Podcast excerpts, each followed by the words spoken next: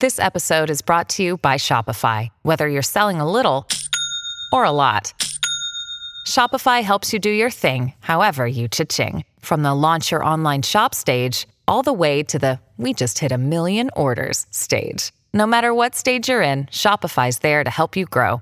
Sign up for a $1 per month trial period at shopify.com slash special offer, all lowercase. That's shopify.com slash special offer.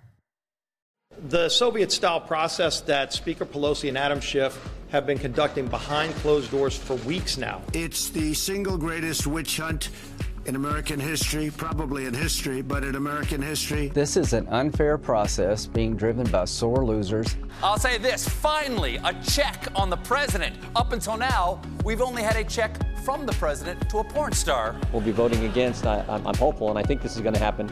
Every single Republican will be voting against the resolution on Thursday. Because we're going to go in there, we're going to impeach the mother.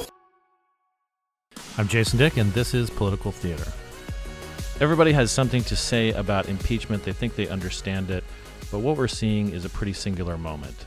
The impeachment inquiry of President Donald Trump is pretty different than the impeachment inquiry of President Bill Clinton and President Richard Nixon. And fortunately for us at Political Theater, we have CQ roll call contributor Finlay Lewis, who covered the impeachment of President Richard Nixon and also of Bill Clinton and is uh, following along pretty closely with what's going on with Trump. Finlay was uh, working for the Minneapolis Tribune as their bureau chief in the 1970s and covered the inquiry of Nixon up close, and then was uh, covering the impeachment of Clinton for Copley News Service in 1998. Finlay, welcome to Political Theater. Well, thank you. Delighted to be here. It's great to have you. Uh, let's talk. Let's start with 1974. Mm-hmm. Um, you know, w- some of the stuff that we've talked about, kind of offline out of out of this podcast, is just that um, these these impeachment inquiries have sort of distinct identities, mm-hmm. and and when you were talking about some of the particulars, particularly how members on both sides of the aisle conducted themselves mm-hmm. in the in Nixon's inquiry, I was just sort of it occurred to me that that's not exactly what we're seeing, at least yet, uh, with uh, our current situation. So let's talk about mm-hmm. the, particularly how the House Judiciary Committee, your observations uh, when when they were you know, talking about impeaching a president.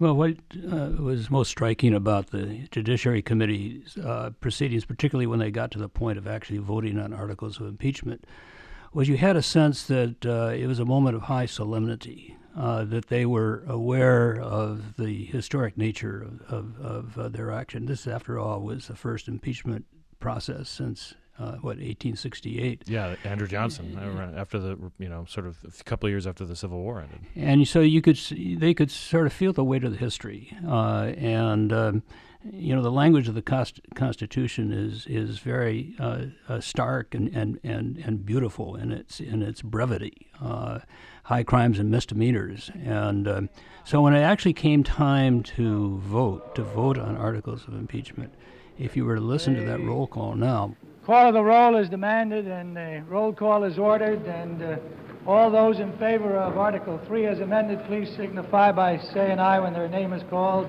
Those opposed, no, and the clerk will call the roll. What you would hear was uh, the very solemn voices of people wrestling with their consciences and with the facts of the case.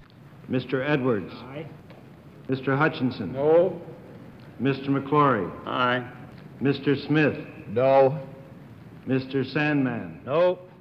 Uh, and um, uh, when it finally finished, uh, there was a, a, congressman named Hamilton Fish, who was a Republican from upstate and New York, who, and whose father uh, was a conservative Republican in the 1930s and early 1940s, and he ran something. He ran a national organization to basically uh, save Nixon's bacon, and so he was uh, he was opposed to impeachment. And um, and he was in daily contact, almost daily contact with his son, pleading with him not to do what uh, he was poised to do. And so when he delivered his vote, he said he did so with great hesitation and uh, much reflection. And after it was all over, uh, I ran into him in the hall, and his face was drawn and tired. And I said, uh, I asked him, well, what are your what are your emotions now? And he responded by quoting Abraham Lincoln, saying, quoting a Lincoln was quoting somebody who had been uh, tarred and feathered, and he said, uh, but for the honor, I would have preferred to have walked. And uh, so, uh, so that was the sort of the high drama. The third article has been approved by a narrow margin. Uh, and um, uh, I think by the time we got around to the second impeachment that I covered, the second impeachment to come down the road, which was the Clinton impeachment, uh, it was kind of uh, degenerating into high farce. First of all, I hope that we can now move forward with this process in a way that is fair, that is constitutional, and that is timely. Uh, the American people. Um, uh, instead of talking about high crimes and misdemeanors, which really described what was going on in Watergate. I mean, the, the um, constitutional issues that were at stake in Watergate were profound, uh, and as a profound abuse of power and a profound uh, um, uh, obstruction of, of the machinery of justice. Uh, and it was all stemming from um, this massive set of crimes that we know as Watergate. Um, and we get to the Clinton impeachment, and what does it, what triggered that? A sex scandal. Right. I did not have sexual relations with that woman, Miss Lewinsky. And, and so the proceedings of the House Judiciary Committee under the chairmanship of Henry Hyde uh, in 1998 We're um, all profoundly had none of the majesty. by what the president has done. He has deeply disappointed the American people, and he's let us all down. Of uh, the Judiciary Committee's hearings uh, in 1974, uh, and uh, and the result was that uh, there was nothing really particularly memorable that would come out of that. And if in disgust or dismay we were to sweep aside the president's immoral and illegal conduct, what dangerous precedent would we set for the abuse of power by some future president of the United States? And one thing uh, that strikes me about the similarity between what we're seeing now with the impeachment inquiry of, of Donald Trump uh, it, and 1998 is that the partisan lines are drawn, and we're and they're starting to the, the the inquiry itself is starting to you know, get into these questions of what's a high crime or misdemeanor, or what's an impeachable offense, or what's a quid pro quo. Mhm. And it seems almost um, that that the the defense of the president is hinging on on some of these same sort of questions. What do you see, like from your from your viewpoint here? I mean, like you know, the, the, there is the you know from seventy four and nineteen ninety eight very stark difference. Are we seeing something that's more along the lines of seventy four or ninety eight? Well, I'd say more in line with with '74, uh, because the whole notion of uh, uh, trying to enlist a foreign government uh, in uh, digging up dirt on a political opponent. Uh, That has some Watergate echoes, you know, which right? The- no, I mean, uh, yeah. yeah. I mean that is that's that kind of fits more closely Right. into the definition of a high crime and misdemeanor as we understood it during the Watergate session. Uh, so, uh, but the other thing that that you know, history never repeats itself, but it sometimes rhymes. Mhm. Uh, the uh, every time you have one of these impeachment inquiries, uh, you have a core question, Mhm. Which is what is an impeachable offense? What did the founding fathers mean when they when they when they uh, use those words, high crimes and misdemeanors? And generally, if you're defending a president in an impeachment inquiry, you're going to want as narrow a definition of a high crime and misdemeanor as you can come up with, which generally means saying uh, it has to be an impeachable offense. Um, uh, and the other side is going to argue no. Uh, uh, when they wrote the Constitution, there was a lot that's now on our statute books that they weren't aware of. So how could they have meant meant it in such a narrow sense? They really meant a crime against the state, a crime against the political order, uh, and uh, uh, and so that an impeachable offense. Um, uh, in the case of Nixon, in the case of Clinton, involves obstruction of justice, abuse of power, those kinds of things. Not like a parking ticket, or even in the case of our present presidents going out and Fifth Avenue and shooting somebody. Right. Uh, I mean, well, that would probably be impeachable. That, th- I mean, I, I would hope we would be able to agree uh, on on that. But I mean, the the more that we hear, the more testimonies that we get, you know, in you know these depositions of officials who had something to do with the Ukraine call, or they had to do with foreign policy in Ukraine or diplomatic relations with Ukraine.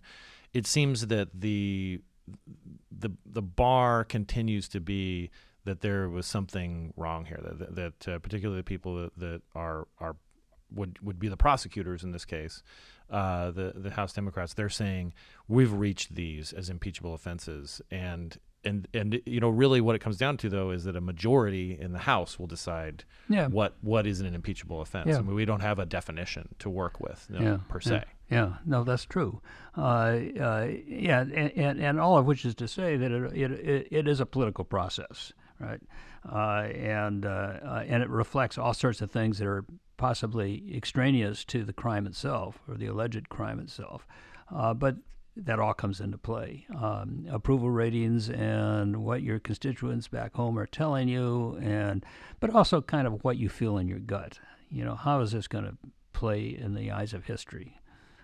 Maybe the good way to wrap up is just to think um, if you can uh, place yourself back in 1974 uh, Finlay version, uh, could you have imagined that you would see not just one more, but two more at a minimum impeachment inquiries as you're sitting there and listening to you know what you said was the weight of history on these members of Congress. You know, w- would you have believed yourself if you said, "I'm going to go through this two more times and no, the I wouldn't country"? have. I wouldn't have. Uh, my father was a newspaper man. He was an editor, an editor of the St. Paul Pioneer Press, uh, and he loved politics. And um, uh, he died uh, shortly before the impeachment inquiry. But I kept on thinking to myself, he must be up there someplace thinking, you know, you lucky guy.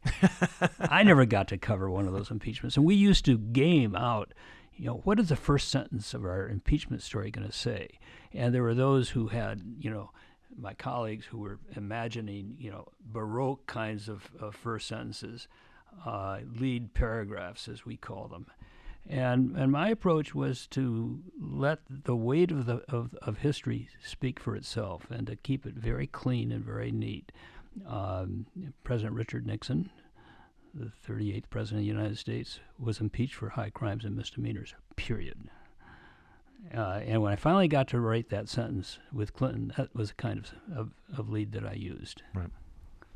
Well, Finlay, thank you so much for walking us through this, uh, and uh, we'll we've got a lot more to cover. in, in no, the, I, I, I think we haven't seen the last of this.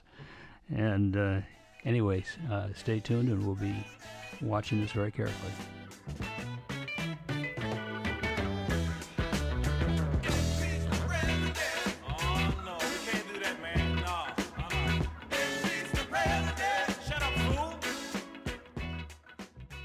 Political Theater is produced by CQ Roll Call, leader in nonpartisan political and policy news and analysis for more than 70 years.